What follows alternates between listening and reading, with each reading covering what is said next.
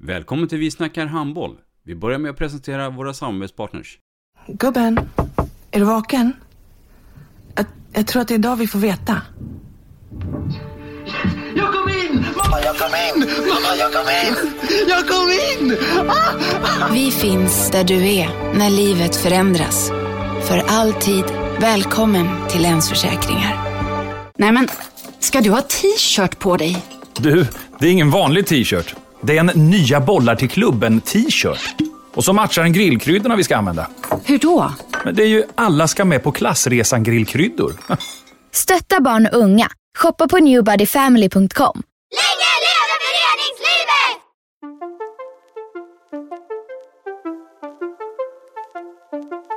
Välkommen säger vi till dig som lyssnar till den nya handbollspodden Vi snackar handboll med Robban Z och Erik Larholm. Vi snackar handboll, där du får veta alla sanningar som du inte visste att du missat. Vi snackar handboll. Idag i programmet Vi snackar handboll, Erik, så har vi ju en eh, riktig och en äkta föreningsmänniska som numera är ju pensionär. Vi har ju Håkan Krallan Nilsson som gäst. Men innan så ska vi få en hälsning här. Ja, Krallan. Håkan Nilsson. Vad har man upplevt med dig? Det är en hel del. Jag började spela handboll våren 74. Och min dåvarande tränare Dotte Kirchner var också tränare för A-laget herrar. Och det är där vi sågs första gången tror jag. Sommaren 74 och vi skulle köra sommarträning. Samlades vi och skulle bli stora och starka. om inte bättre också. Jag minns det så väl. Första året som A-pojk tillsammans med A-laget herrar. Och det var ju nervöst och spännande. Och då ska man komma ihåg att steget på den tiden, det var från A-pojk in i seniorlaget. Det var inte snack om saker. Jag som ny och väldigt nervös 16-åring och ganska ny, om man säger så. Jag började ju spela bara ett halvår innan. Fick spela på kanten. Och på slutet då, när det var två måls spel eh, efter konditionsträningen, så stod man ju där och ja, på andra sidan stod Krallan som var förstahandsalternativet i herrlaget och jag spelade ju då på högerkanten och fick ju möta Krallan. Men det gick ganska bra här för mig. Men eh, det var mitt första minne av dig. Men de andra minnena jag har, det är ju egentligen från det du har gjort. Och man kan väl säga att du har ju varit en förebild, mentor, om man skulle tala i dagens språk. Eh, lärde en ny kantspelare en massa knep som idag inte skulle fungera. Men det funkade då, i den nivån som vi befann oss.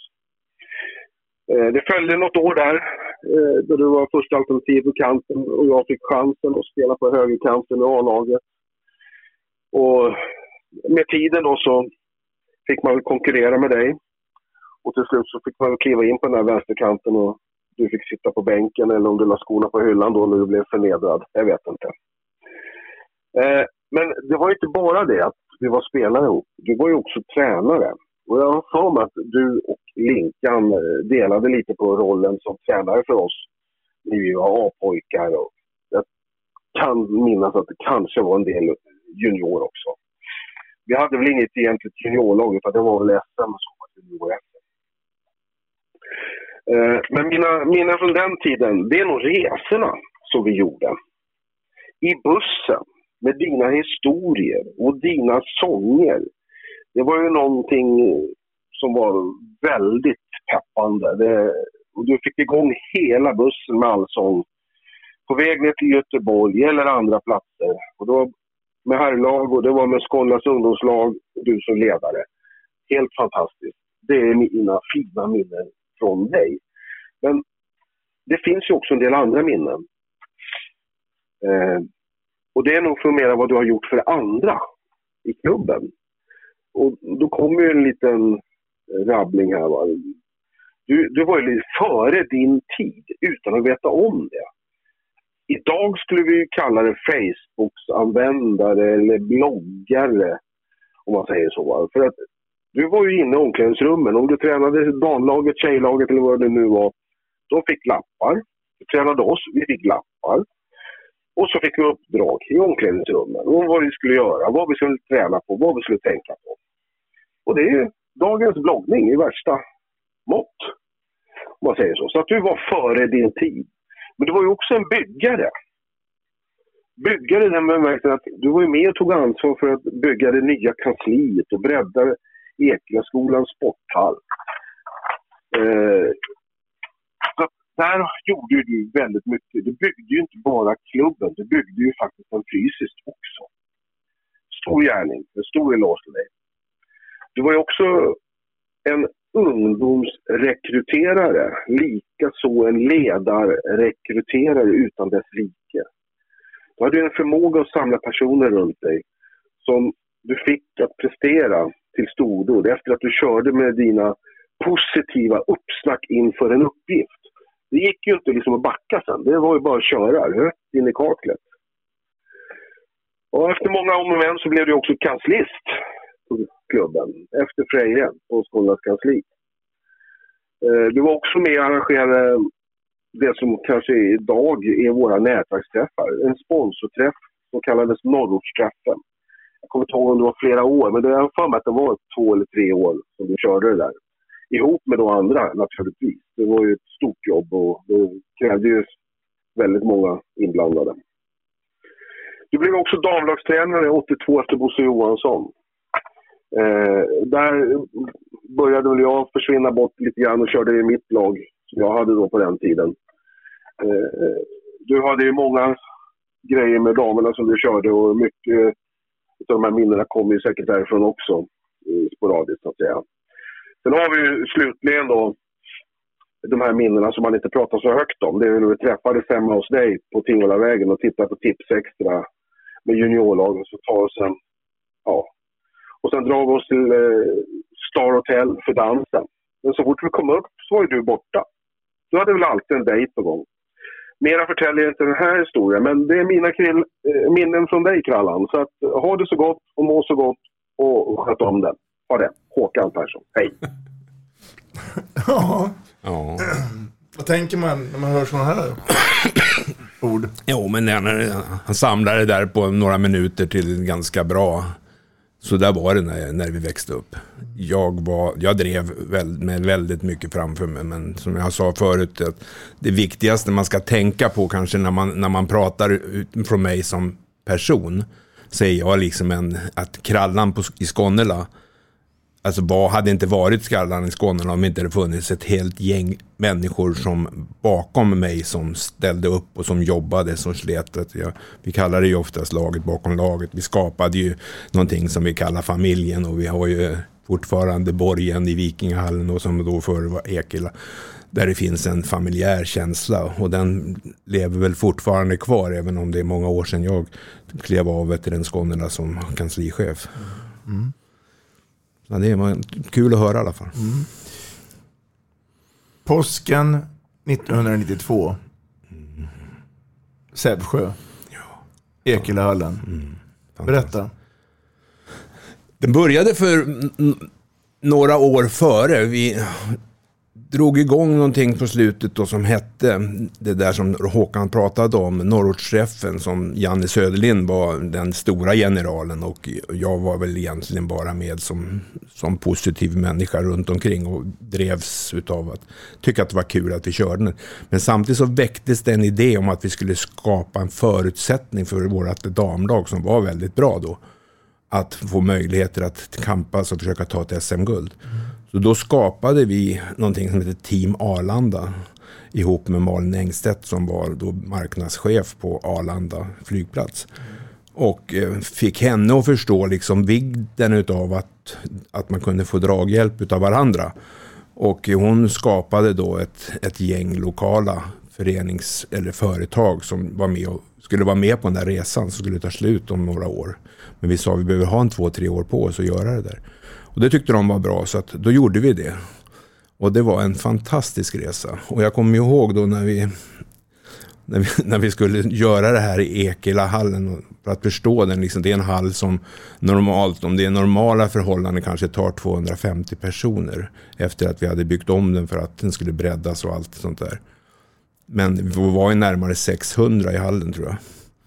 Det, var, alltså det, var, och det roligaste var, det var att eh, en av företrädarna i Svenska handbollsförbundet kom ju dit för att han skulle få någonstans att sitta.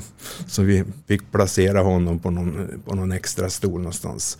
I mitt, mitt efter halvväggen där. Ja, det var helt otroligt. Men då, det kände, då kände jag verkligen så här liksom att fan vad det är kul att vara idrottsledare. Alltså det var så här, jag hade, kunde ju inte påverka spelet, kunde inte påverka någonting. Men jag hade kunnat påverka det att jag tagit dit bra spelare. Och vi hade tagit dit en fantastisk ledare, vet du, i Buttan. Hansson. Och, och sen hade hon tagit dit och Lisa Jönsson och så var vi några stycken till. Och det gänget runt omkring var ju ja, en, en av framgångarna på 90-talet. Det var, alltså de skapade så enormt positiva vet du, vibbar runt omkring sig. Samtidigt som alla andra jobbade då och slet för att det skulle funka. Mm. Och på den tiden var Skånela betydligt större på damsidan än herrsidan. Alltså sportsligt. Ja, större och större. Vi hade, vi hade ett A-lag och ett juniorlag på herrsidan och dam. Men det var då att de spelade elitserien och vi spelade lite längre ner i seriespel. Men mm. vi har ju alltid jobbat efter en filosofi och det är också en sak som man har tagit med sig som, som idrottsledare i Skånela IF. Det är ju liksom att de förebilderna som jag har haft, som har haft de ledarna runt omkring, har ju varit enormt bra på att försöka förstå det här, liksom att man gör det tillsammans. Mm. Att vi hade liksom samma satsning på herrar och damer, på tjejer och killar. Och vi, vi hade gratis utbildningar, vi hade massa sådana där saker som var viktigt för vår utveckling. Mm. Och det gjorde vet att det kändes liksom ja, de var bättre, de var ett, några divisioner högre men de ansedda kanske på samma vis. Att vi, vi var tillsammans en klubb som hade tjejer och killar, damer och herrar. Mm. Och vilka, det, vilka, spelare hade du med i det laget där, damlaget, som gick så bra? Oj, oj, oj, det var...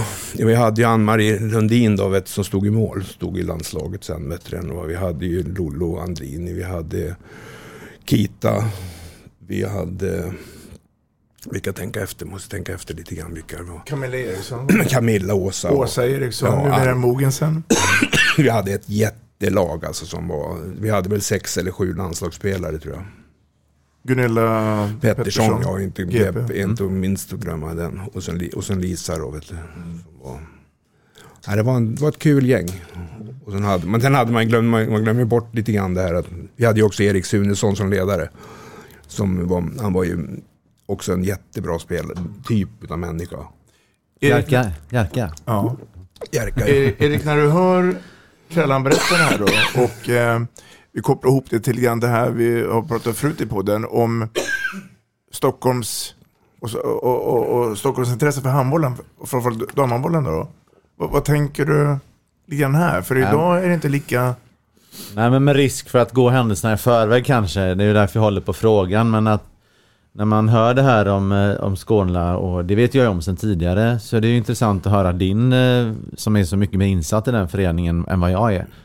Din eh, tro om varför det inte är så idag och vad som hände längs vägen. Från att ha tagit SM-guld i en, i en ort som ändå är handbollsstark i, min, i mina ögon. Varför man är botten av allsvenskan idag och inte högre upp.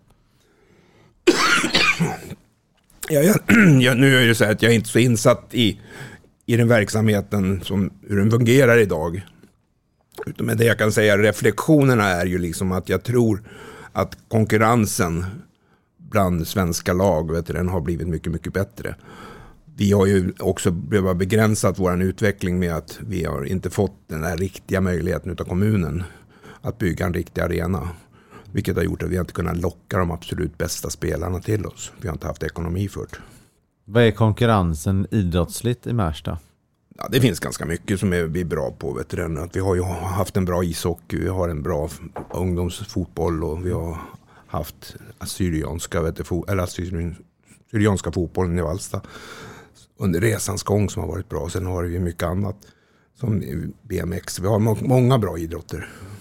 Det är ju så att Skånela nu har ju bara handboll på schemat. Mm. Men för ett x antal år sedan så hade man ju flera eh, sporter. Varför tror du att man valde sen att bara satsa på handbollen i Skåne IF?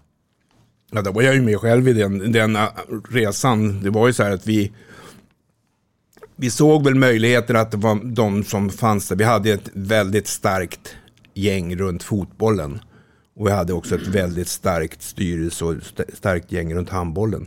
Och båda drog vi lite grann, och båda ville utvecklas åt sitt håll. Ska, man ska ju veta det att Skånerna under resans gång under 80-talet, kanske 70 också, hade liksom en av Upplands största fotbollsverksamheter igång. Med att man hade tjejlag, säkert ett 30-40 lag. Och då när man kom överens med Märsta IK om att man skulle flytta över hela damverksamheten till en fotbollsklubb. För att på det viset då, vet du, stärka deras möjligheter att utvecklas. Och samtidigt skulle vi också frigöra resurser, både administrativt och ekonomiskt, för att kunna satsa på handboll. Och det var en, Trycker var en väldigt bra lyckad satsning som vi gjorde. Och det, sen är det ju som med allting annat när man jobbar, vet du, att man, man måste Alltså man måste vara flera som gör det. Det går inte att ha bara eldsjälar. Man måste vara många människor som jobbar och tycker att det här är kul. Att kunna, och framförallt starta handbollsskolor.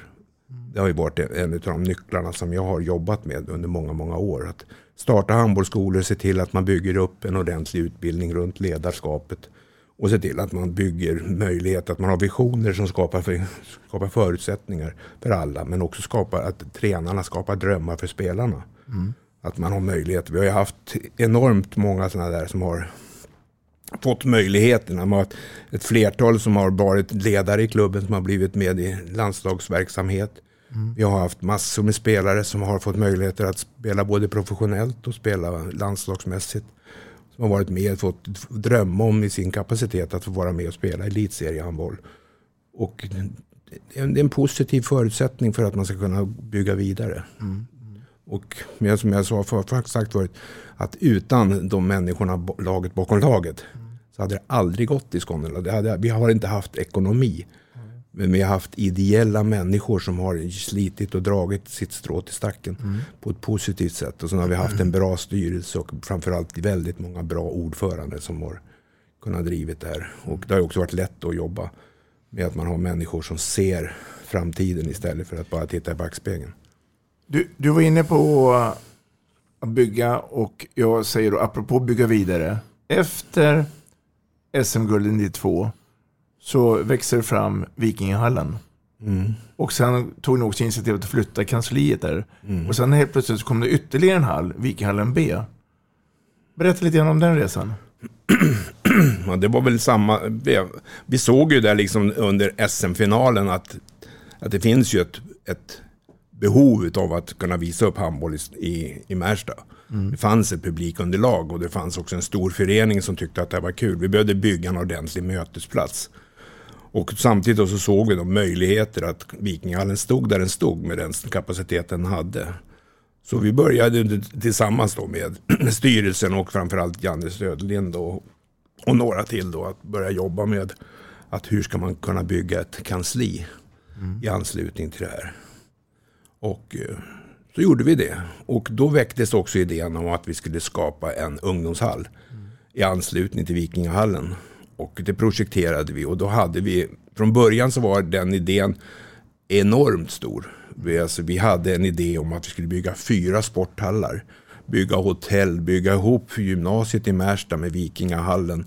Vi skulle skapa bowlinghallar och vi skulle göra golfrancher och allting sånt där vi ville liksom få ett mötesplats där idrotten skulle kunna samlas. Det mynnade ju sen ut i slut i det sportfältet som blev och vi fick Vikingahallen, eller ungdomshallen. Det var det delet. Och i, i samma veva är det ju en finanskris i början på 90-talet. Ja, precis. Det är ju, det är ju där, alltså vi är ju alltså vi är kanske bara dagar ifrån att få ett beslut om att vi ska få finansiering ja. i det där. Med hjälp av då de ordföranden som vi hade. Men eh, Sen kommer finanskrisen, all, allt värde går ur fastigheter. Mm. Och det gör att vi lägger det där på is.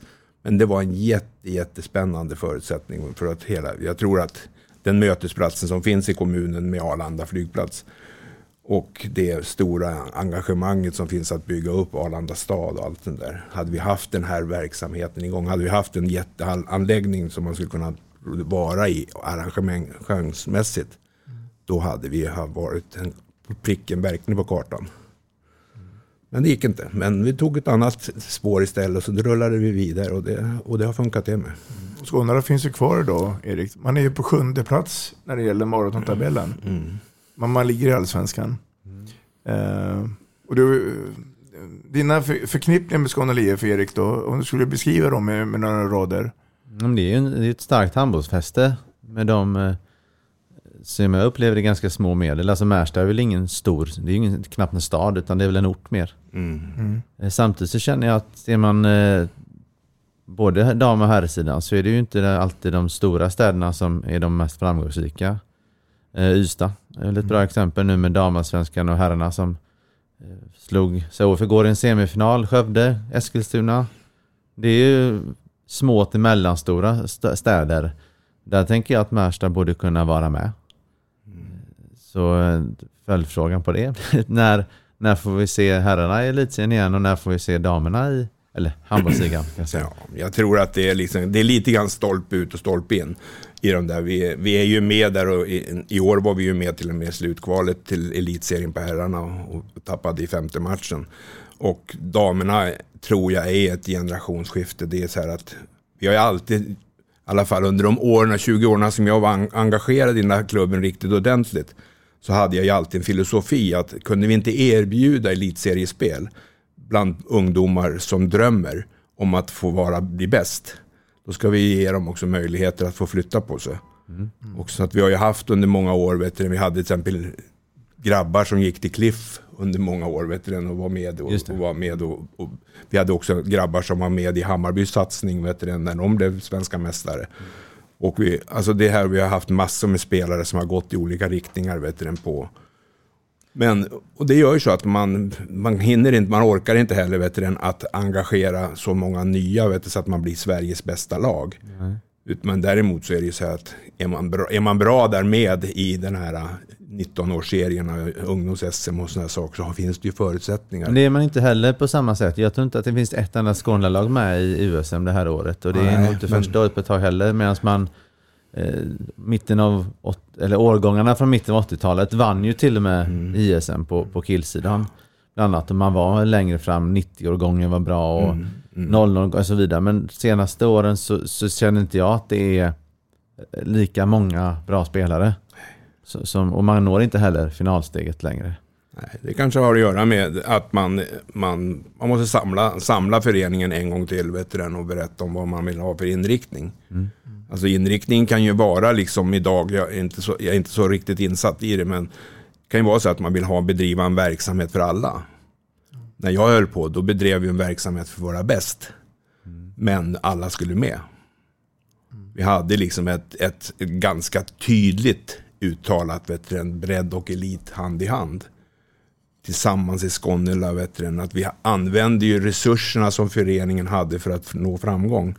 Inte för att det fanns ingen som snackade om liksom att man skulle inte använda ungdomspengarna för att vara utan vi, alla pengarna som kom in till föreningen och föreningens verksamhet. Och sen presenterade vi på årsmöten och på föreningsmöten vad vi hade för inriktning och vad vi tänkte vad vi hade för idéer om att den här föreningen skulle jobba mot.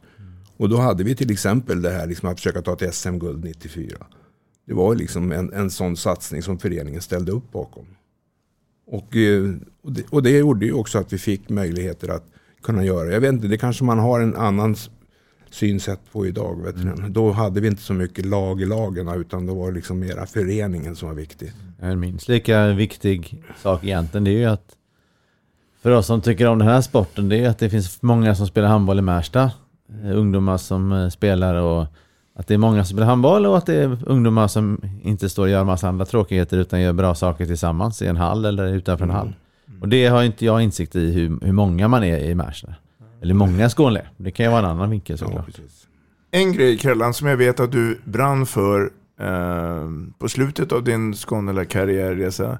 Det var ju att alla är välkomna till föreningen. Du tog fram också en folder med inte bara på svenska. Nej, det Berätta. Var, ja, det var ju så här liksom att, att Märsta under en ganska lång tid. Vi var ju bland de här tredje, fjärde plats i, i, i hela Storstockholms, eller i, ja, i hela staden. Regionen. Ja, i regionen som var liksom invandrartätast. Och, det, och vad jag såg då så fanns det liksom så här, jag var ju ute i skolorna väldigt mycket och jobbade med olika, det fanns ju här, finska skolan bara med finsktalande barn. Så här. Och jag kunde inte ett ord finska men jag, jag kunde handboll.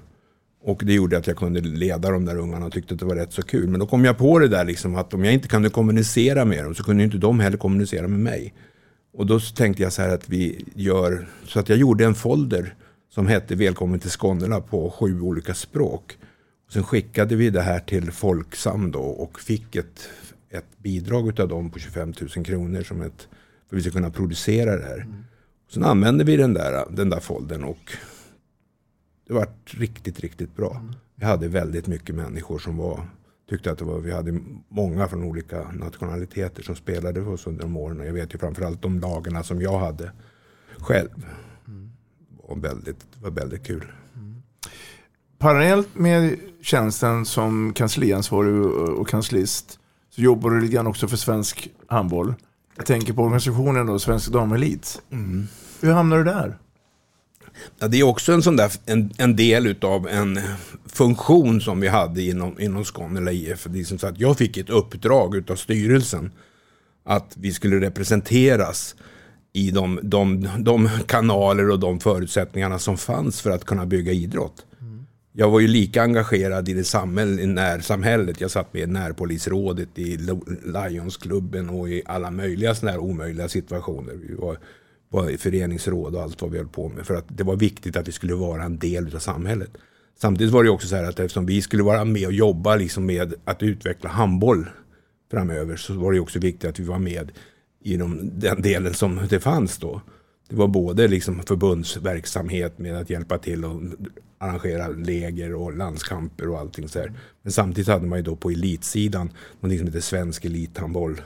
Som sen delades upp och blev svensk herrelit och svensk damelit. Och i den damelitverksamheten som då Skånela låg då i elitserien. Så behövde man ju ha några stycken som satt i styrelsen och jag tyckte att jag fick klubbens förtroende att åka med och, och driva frågeställningar. Då. Och eh, då gjorde jag det och så blev jag då uttagen sen då och sitta med i ett AU ihop med, med han ifrån Önnered, Kenneth Johansson och sen Kjell Fagerqvist från Skurur. Och vi drev den här verksamheten under några år på ett jävla positivt sätt. Vi skapade ju vi skapade bland annat ekonomi för att kunna betala bidrag för de här lagarna som är med i, skulle vara med i Europacupen. Vi hade vet du, ihop med Åke Ungert försökte vi skapa tv-sändningar och vi hade, när, vi hade satsningar på text-tv. Det låter liksom banalt idag men det var stora, stora satsningar som vi gjorde då. Och ja, det, var, det var en kul, kul tid, jäkla kul tid alltså. Som har... Om du lyssnar här nu så ska du få en hälsning. Lyssna här får du se. Tjena Krallan! Kenneth Johansson, handbollare från Göteborg här. Du är en härlig kille du. Min hustru Bolleva, hon träffade dig i början på 90-talet på en föreningskonsulenträtt i SOS regi. När hon kom hem berättade hon om dig och dina, dina roliga historier och eskapader. Hon var där för Önnered, du var där för Skånela, men även giganter som Börje Larsson, Lindesberg och Anita Sell från Oxie var med då. Det var inte så många föreningar som hade föreningskonsulenter Eh, vid det tillfället. Några år in på 2000-talet så engagerade du, jag och Kjelle Fagerqvist från Skurås i att få ordning på intresseorganisationen Svensk Damhandboll Elit. Under de här åren där vi utgjorde arbetsutskottet så hade vi många kul och utvecklande träffar. Några pilsner blev det också. Jag minns det som en väldigt rolig tid tillsammans. Nu så jobbar du för, som idrottskonsulent för RF TISU där en del utav arbetet är föreningsträffar. Med mitt material, grundstenen, som bygger mycket på det som du och jag har jobbat med hela vårt liv, föreningsutveckling. Lycka till med det viktiga arbetet. Ha det gott, sköt om dig, så hoppas jag vi ses och hörs framöver. Och du, Bolleva hon hälsar dig också. Tackar, tackar.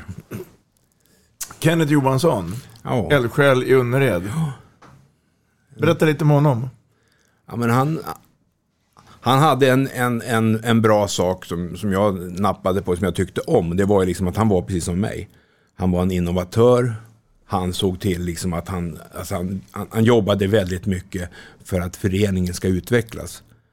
Han såg till att det skapades förutsättningar och han såg saker och ting vet du, som ja, man kunde göra mycket för varandra och andra.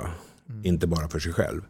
Och det var, väl därför, det var väl där vi fann varandra lite grann inom svensk damhandboll. Vi kämpade för att vi skulle göra svensk damhandboll mycket starkare, mycket bättre. Och tillsammans med många andra där som var med i de här klubbarna, vet, som Möller och de Bosse Johansson och alla de här äh, Seger och de här som var med. Mm. Så gjorde vi ett fantastiskt arbete tycker jag. Och som i sin tur sen blev väl förhoppningsvis så bra som möjligt. Vi genomförde ju gemensamma SM, SM-finaler och, och sådana här saker som det var, det var bra på den tiden. Det kanske är mycket bättre idag när det finns förutsättningar att ha egna lokaler att kunna jobba med. Vad tänker Erik? Jag pratar ju både Kenneth och, och du och tidigare pratade om byggstenar och eh, föreningsutveckling och så vidare. Eh, Med tanke på att vi har eh, lyssnare till podden och föreningar där ute i landet. Det är väl inte alltid som man har den här erfarenheten framför sig och, och får lyssna till. Så om vi ska tala till dem som håller på med föreningsutveckling. Två, tre saker som du anser vara de viktigaste sakerna för att lyckas i en sån process. Mm. Jag tror att som för en handbollsförening så tror jag det viktigaste det är att man startar bollskolor. Att engagera de ledare och människor som finns runt omkring de här lagen och gör de här väsen. Det är det första. Att man måste ha verksamhet för att kunna bedriva verksamhet. Det andra så tror jag liksom att det är liksom att skapa delaktighet. Att se till att folk runt omkring, att man skapar möten, digitala eller fysiska möten, där man kan berätta om alltså, vad man är på väg. Jag brukar kalla dem de tre V'na. Alltså varför finns man till? Vad är man på väg? Och vad står man för? Vet man de tre sakerna då är det lättare att ta beslut för framtiden.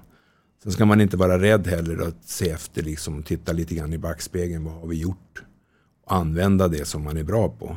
Och utveckla det som är lite sämre. Men samtidigt, och sen den, den tredje, det är liksom att inblanda in hela samhället i verksamheten. Alltså det är så här att det är inget fel att vara på fritidsgårdar och på förskolor och på vara bland näringslivet och, och berätta om på köpcentran och allting så att man finns. Det liksom skapar ett engagemang i hela samhället som jag tror är väldigt bra. Mm. Med, med risk för att bli lite mindre rolig. Vad, vad upplever du med alla dina år är den största, det största felet man kanske gör i det här byggandet? Det är att man tror att, eh, att, att styrelserna blir, blir operativa istället för att bli strukturella. Att man skapar inte förutsättningar för några andra utan man, bara, man blir liksom eldsjälar och se- som eldsjäl.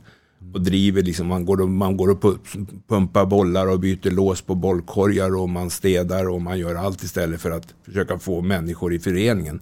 För det är ju föreningens medlemmar som är viktiga. Och att man som, upp, som sitter man i styrelse har man fått ett uppdrag att man ska företräda, utveckla och se till att man finns till för föreningens utveckling. Och det tycker jag många gånger här glömmer man bort. Man tittar inte framåt utan man är precis i nuet bara. Och det, och det är väl lite grann det som har varit mitt, mitt adelsmärke om man ska kalla det så. Det är att jag har sett framåt. Jag har haft väldigt, väldigt många bra människor runt omkring mig och engagerat de människorna tillsammans med mitt engagemang och mitt driv. För att kunna, vi ska kunna gå och komma någonstans vidare, inte bara stå kvar och stampa där vi var. Så tillsammans blir det någon slags ledord också? Då? Ja, absolut. Med sig fler som gör. Ja. Mm. Efter säkert några timmars funderingar och eh, förändringar i livet så väljer du sen att lämna Skåne IF med yrkesrollen. Mm. Vad händer i nästa steg då i livet? Ja, Det händer inte som, det, som händer är ju liksom att eh, styrelsen tycker väl att liksom att nu behöver vi liksom gå vidare och göra någonting annat. Och, Och man hade väl en idé om kanske att skulle skapa någon förutsättning. Så att jag slutade på Skånela och började jobba istället åt vår huvudsponsor. Så jobbade jag åt honom några år utomlands och surrade runt lite grann. Och eh, mitt i den här resan då så, det är väl tre, fyra år, så flyttade jag och bor lite utomlands och, och lite sådana prylar och tycker att livet leker. Jag har ju ändå stött, stött ungefär fem dagar, kvällar i veckan i 40 år, vet du, 40 veckor om året i, i en sporthall. Så att jag kände liksom att om jag nu får en möjlighet i livet att ta ett steg åt sidan så gör det. Men efter några år så kände jag liksom ett väldigt sug att det, idrott är förbannat kul. Mm. Att vara ledare är en, en enorm utveckling och att man känner liksom att ja, man är ju en del av det här uh, handbollslivet. Och då ringer Patrice Nilsson då, som jobbar åt, uh, åt RF SISU och frågar om inte jag skulle kunna komma hem och bli föreläsare i någonting som heter Plattformen, en, en ungdomsledarutbildning. Och så jag, då står jag i checken och då sa jag, det gör jag, jag kommer tillbaka. Jag kommer och så började jag där lite grann och sen blev det ena gav det andra och sen blev jag då ansvarig för en som heter Vinnande förening i, i Stockholmsregionen då i RF SISU och sen så blev jag konsulent för, med ansvar för all handboll och all, all basket då i distriktet. Och det har jag hållit på med 14 år någonting sådär. Då, då har du jobbat mot olika plötsligt då. Förut var det handboll mest. Ja.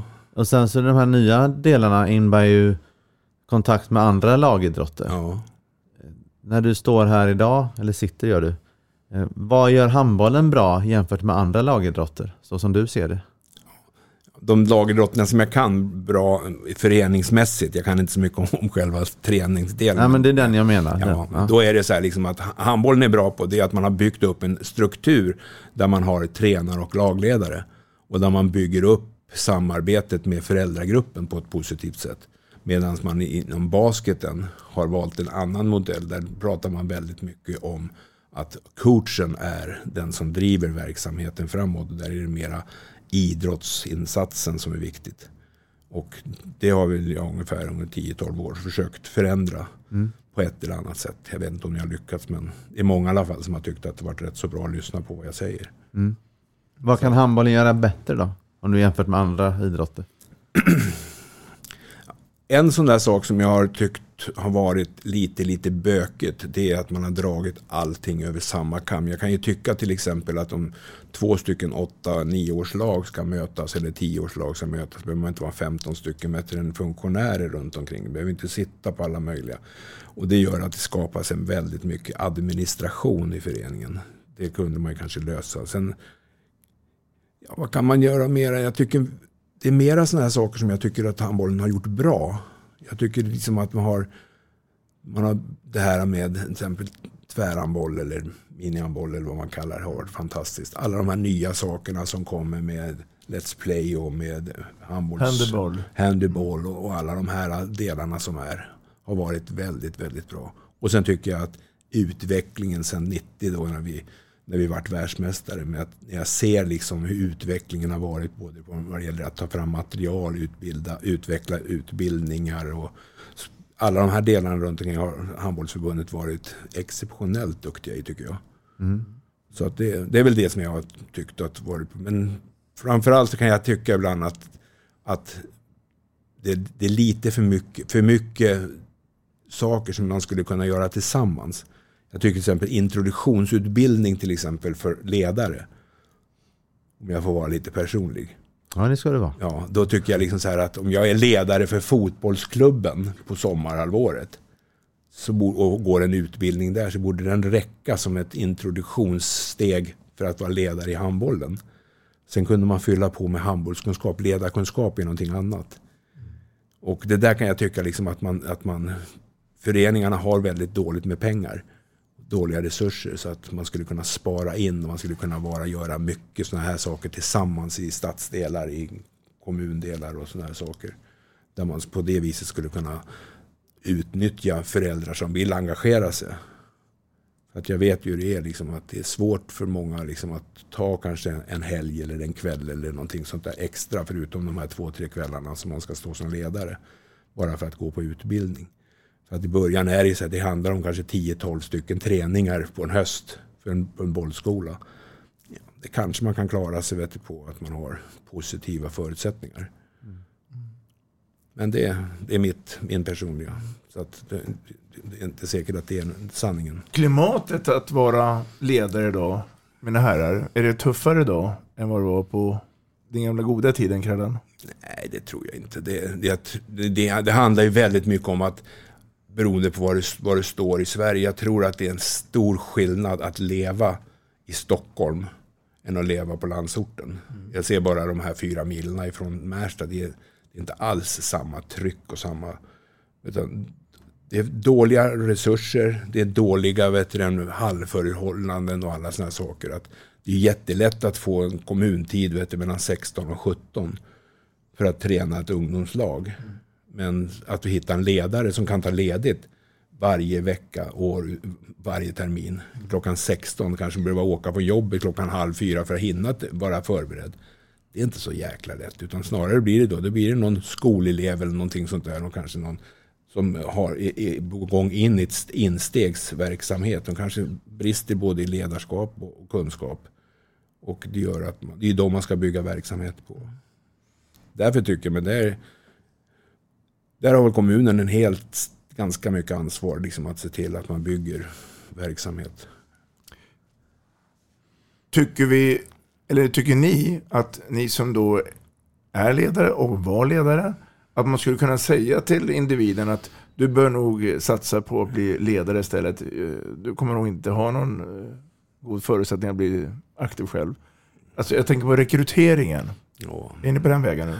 Jag, jag, jag, tror att det är så här att man ska inte liksom dra, sam, dra det där strecket. Utan det är så här, drömmar man har. Kan ju vara, jag har ju hållit på med handboll i hela mitt liv. Vuxna liv kan man säga. Jag började mm. alltså på 70-talet. Eller 64, 65 någonting. Och som spelare. Och jag har aldrig spelat i landslaget. Aldrig spelat i elitserien. Aldrig spelat men jag har haft brunnit för handbollen. Mm. Och hade någon sagt åt mig som 15-åring att du duger inte som spelare. Då hade jag kanske slutat. Mm. Robban, det är en intressant fråga. Eh, det finns ju många sätt att hantera den. Jag är själv uppvuxen i Sävehof. Mm. Eh, många känner ju till Abbe, Stefan Albrektsson mm. och han var med och petade vad jag, vilken väg jag tog också. Jag var väl A-pojk junior när jag fick eh, vara med om en hel del tråkiga saker vad gäller petningar och tränare som inte trodde ett dugg på en och så vidare. Och där var ju Abbe ganska snabb att fånga upp. Mm. Eh, jag har varit, själv har haft, haft ledaregenskaper, jag har varit ledare sedan, jag, sedan dagis, vad jag själv minns. Eh, så för mig var det en jättekul grej där, jag, där min handboll tog slut. Men då var det, mitt svar blir någonstans, när kan du som person, som ung handbollsspelare trots allt i tonåren, själv förstå det? Jag tror att man måste nå det. Mm. Då får du höra den grejen, då kan det nog bli, som du var inne på här Karela, då kanske det blir så nej då lägger jag ner då. Liksom. Du kan väl, liksom, man tycker nog rätt illa om de personerna. Men när man kommer i kontakt med den högre nivån på handbollen och själv förstår att där någonstans tror jag att man själv kan ge det svaret. Och då är det då måste, bör väl föreningen eller någon vara där och fånga upp. I mitt fall, nu vet jag inte exakt vad det var i ditt fall, så handlade det om ganska till stor del fysiska förutsättningar. Kort, långsam. Det var inget för handboll, men däremot relativt spel intelligent och, och förstod vad han handlade om, så rätt bra ledare. Så att det, för mig blev det naturligt att fortsätta som det då, eftersom jag fattade själv att jag inte skulle nå dit några av mina kompisar nådde. Där ska man fånga upp folk. Jag tycker, jag. lite grann Håkan Persson som, inledde det där samtalet när han sa det liksom, hur kul han har haft med idrott. Mm. Alltså, vi, ju, alltså vi, vi, var ju inga, egentligen inga, inga världsmästare på något vis. Men vi hade jävligt roligt. Mm. Och det gör liksom att eh, vi har skrattat ihop, vi har gråtit ihop och vi har, vi, nu i 14 maj så drar vi iväg 35 stycken gamla A-lagsspelare, tjejer och killar, och, till Finland på en resa liksom, som jag har hållit på med några gånger. Och, trimverksamhet och sånt där. Det är också en sån här fantastisk resa som jag har varit. Jag, jag var ju ledare för A-laget, herrar och damlaget under några år i Skåne. Så att när jag fyllde 50 år då kom jag på en sån här smart eh, Att i alla fall spela ett SM. Så då anmälde vi oss till trim-SM i Skånelas regi. Då, och det tyckte vi. Och då ringde jag runt till de, de där A-lagskillarna som jag hade haft som inte har hållit på med handboll i 25 år. Man sa, tjena Krallan. Fan gör ingenting, det är sön- träning på söndag. Ja, jag kommer. Och första träningen var vi 25 stycken gamla spelare som var i 50-årsåldern och lite äldre än många. Så vi blev ett, ett gäng som åkte med då till trim-SM och hade för jäkla roligt. Alltså det. Men vi var ing, absolut, jag tror inte vi vann. Har inte, tror, vi vann inte en enda match under den ledningen som jag höll på med. Men det har ju varit vanligt att jag har ju varit ganska bra ledare men jag har varit oduglig som tränare många gånger. Men eh, sen när vi arrangerade trim-SM själva då, i Märsta då. Då vann ju både herrar och damer SM-guldet. Jag bara, bara fortsätta på det. För du, du sa ju tidigare när vi pratade om det här med föreningar att delegera och sånt där. Mm. Och här är det ju en sån sak. Det du inte har med dig själv då, om vi nu pratar tränare igen. Eh, Jag har ju inte varit elitspelare på kanten. Då får jag ju delegera den delen. Och det blir någonstans en bra egenskap som tränare att förstå det. Eh, tänker jag. Eh, Och det gäller ju alla delar. Men tillbaks till det här att inte ta det för tidigt. Nej. Eh, Jag vet när vi pratar bland annat om domare. eh, Men det gäller ju även ledare i vilka roller som helst i föreningen. Man behöver ju, tycker jag, skaffa sig en viss kunskap eh, för att gå vidare. Alltså de bästa domarna, ta Mirza och Mattias, de har ju spelat på hög nivå. Jag säger inte att det är avgörande, men jag tror att det kan vara en viktig del. Jag fick vara med i SHFs elitverksamhet. Vi var bland de bästa lagen i Sverige. Jag spelade inte speciellt mycket. Men jag fick vara med av det, vilket gör att jag hade en viss handbollskompetens trots allt. Det hade jag inte haft om jag blev nekad när jag var 14 år. Och det får ju betydelse. Vilken roll jag än landar i. Så.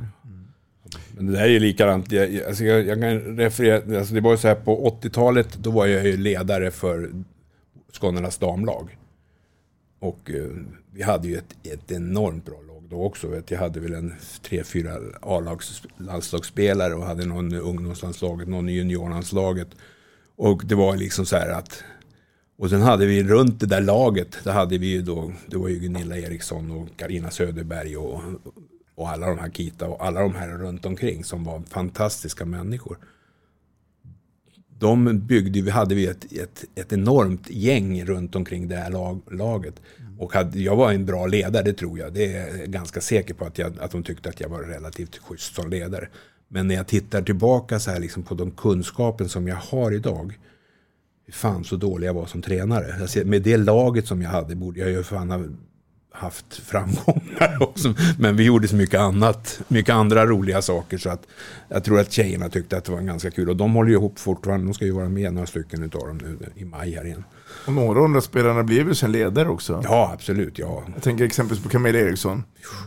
Ja, ja det, var, det var en jätte... Det var, det, men det känner jag liksom att fan om jag hade liksom varit kunnigare som tränare. Då hade tjejerna kunnat fått uppleva ännu mera framgång. RF SISU tog eh, sagan slut i våras här. I varje fall officiellt. Ja. För att våran gäst har gått i pension och blivit pensionär. Hur leker livet idag då? Idag, jag tyckte det var liksom, Jag jobbade ju till jag var 69. Jag gick ju några år över för jag tyckte att det var jävligt kul. Det jag höll på med. Och eh, till slut så kom man väl till någon vägs ände. Men nu håller jag ju, har jag ju startat ett bolag då så att jag ska bli lite konsult och ska försöka hjälpa föreningar om de vill ha mig bättre än till att just, just det som jag är bra på. Prata om positivitet och skapa förutsättningar och hjälpa till med att organisera och administrera. Apropå, apropå bra, så är du bra på en annan bollsport. Vet du vad jag tänker på? Bol menar du? Jajamensan, berätta du. Vad som, vad det vad som hänt. Nej, det, var, det, det är mer en social grej. Det var så här liksom att på landet hade jag utrymme att bygga en bolbana. Så då gjorde jag det. Och, eh, sen har vi då haft ett litet kompisgäng då som har byggt och spelat med det där. Och jag tycker det är en rolig sysselsättning. Och framförallt den skapar en gemyt, eh, det jag tycker det gillar, vet du, att samla mycket människor, surra lite skit vet du, och se till att äta och dricka gott. Det är liksom en bra, en bra grogrund i den här verksamheten. Men en annan, får jag bara säga en annan sak som kom tillbaka till den här, den här tiden på 80-talet som, jag, som ligger väldigt, väldigt varmt om hjärta. Hur man kan som människa bara veta vad värdegrund är. Det är så här, Varsågod när vi spelar i, i den här serien, när vi ska kvala från division 1 till elit, eller allsvenskan som det hette på den tiden, då spelar vi ett, ett kval mot RP mot Linköping. Och då är det så här, då spelar vi, då är det så här, förutsättningen för den sista matchen det är så här att om vi tar poäng eller vinner, då går vi upp i elitserien. Förlorar vi matchen, då, vinner, då, då går de upp. Och då är det så här, i slutsekunden på den här, jag kommer inte ihåg exakt vad det står för ställning, men det var i alla fall jämnt. Då är det så att en av våra spelare tappar bollen. Det här är slutsekund. För att hon hade fått en, en, någonting i ögat så att linsen hade gått snett så hon fick ett brytningsfel. Och då kontrar, då får den där RP tag i bollen och kontrar.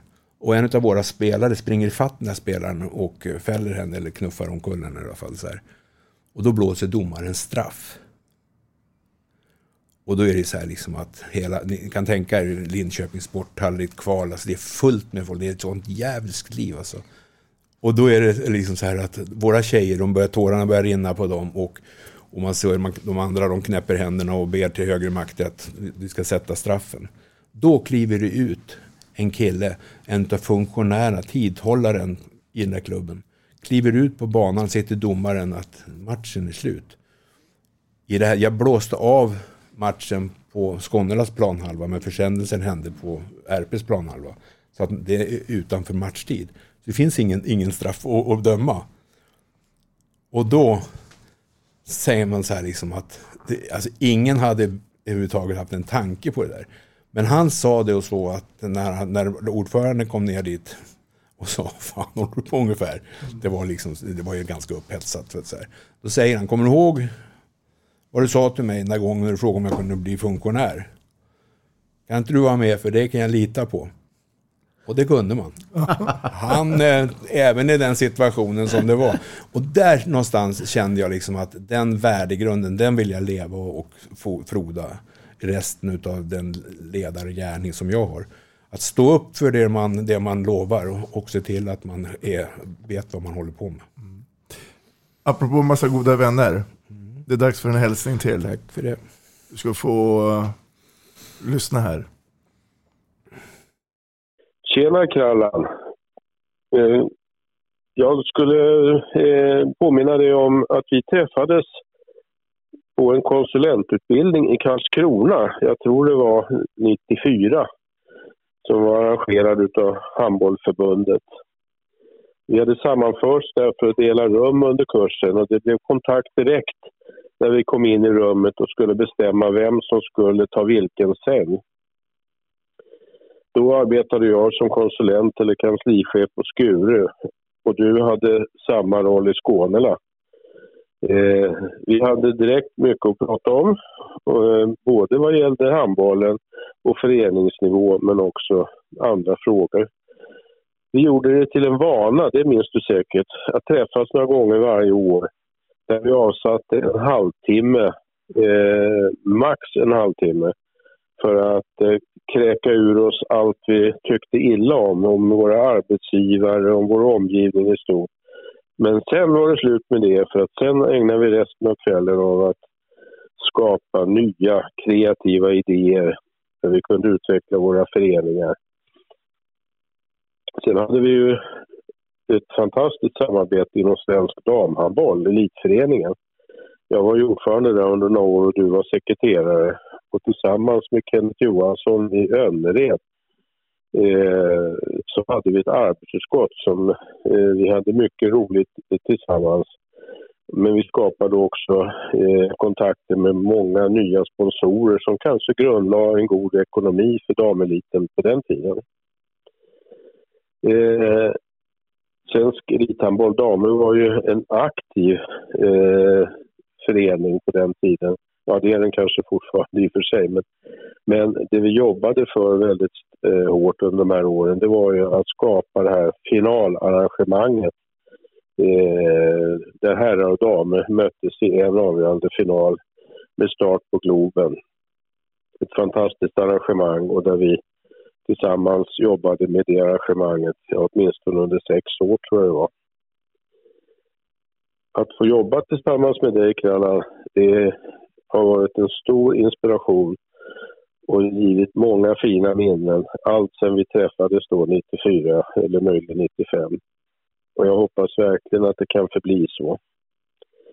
Vi har även haft andra gemensamma intressen vid sidan av handbollen och det har alltid varit lika roligt med Krallan i rummet. Inte minst hans förmåga att berätta, eller din förmåga ska jag säga, att berätta eh, roliga historier. Emellanåt lite fräckare varianter också, men väl anpassat till respektive tillfälle. Nu har du blivit pensionär, Krallan, och jag hoppas att vi kan finna ytterligare utmaningar tillsammans. Jag önskar dig all välgång och du betyder mycket för mig. Hälsningar från Kjelle. Kul. Blir du rörd? Nej, men det är så här, man kommer ju, det rullar ju skallen väldigt, väldigt många roliga såna här historier vet du, som finns. Vet du, och själva, själva hans inledning där med när vi delade rum. Och det, det var, jag ska ta den utanför. Protokollet. Protokollet. Ja, det bra det. Jag tänkte att vi skulle avsluta med svenska handbollfans. Ja. Ehm, för idag finns det tid för dig att åka på mästerskap och det. Vilket jag tror att du gillar. Ja, det, det, det, jag har ju gjort under många, många år förut. Men i och med att jag eh, höll på med på RFC-nivå då så, så är det ju så att väldigt mycket av verksamhet som att jobba som föreningskonsulent bygger ju på att man ska jobba på kvällar och på helger och sådana saker. Och det är då förening, den ideella föreningstiden finns. Så då har jag liksom mer eller mindre sagt nej. Men jag har ju ett väldigt, väldigt bra samarbete eller bra kompisrelation med en av mina stora förebilder, Frej Söderlund. Mm. Som han har ju varit med och drivit den där och startat den där. Så att jag vet ju vad de håller på med. Så att jag ska försöka framöver här att vara med och titta lite grann om man ska engagera mig. Mm, det kommer ett mästerskap i november här med mm. damernas EM. Slovenien, Nordmakedonien ja. och Montenegro. Ja. Ja. Det ska bli spännande. Håkan Kralla Nilsson. Tiden har kommit ikapp oss. Yep. Som man brukar säga, varit en stor ära att ha haft det här. Um, hoppas att det är ömsesidigt. Ja, Kul att få höra din historia. Jag tror att Erik fyller på. Nej, jag, tror att, jag tycker att det har varit roligt att höra många år av massa olika saker. Och kul också att du kan dela med dig av eh, det som händer idag. Erfarenhet och eh, vad den kan ge ska man aldrig underskatta.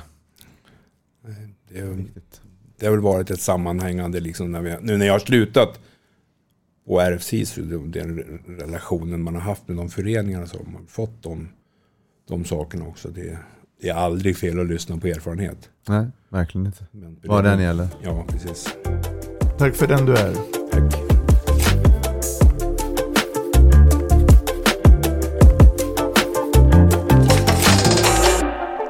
Vi snackar handboll, där du får veta alla sanningar som du inte visste att du missat.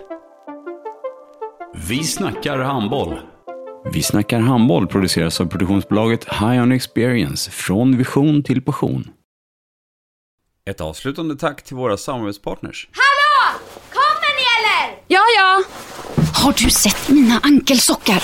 De här? Nej, nej, jag menar skridskoslip till juniorlaget Ankelsockarna. Ja, men kolla bredvid träningsläger med handbollstjejerna-t-shirtarna. Stötta barn och unga. Shoppa på newbodyfamily.com. Länge leve föreningslivet! Gubben, är du vaken? Jag, jag tror att det är idag vi får veta. Jag kom in! Mamma, jag kom in! Mamma, jag kom in! Jag kom in! Ah! Vi finns där du är när livet förändras. För alltid välkommen till Länsförsäkringar.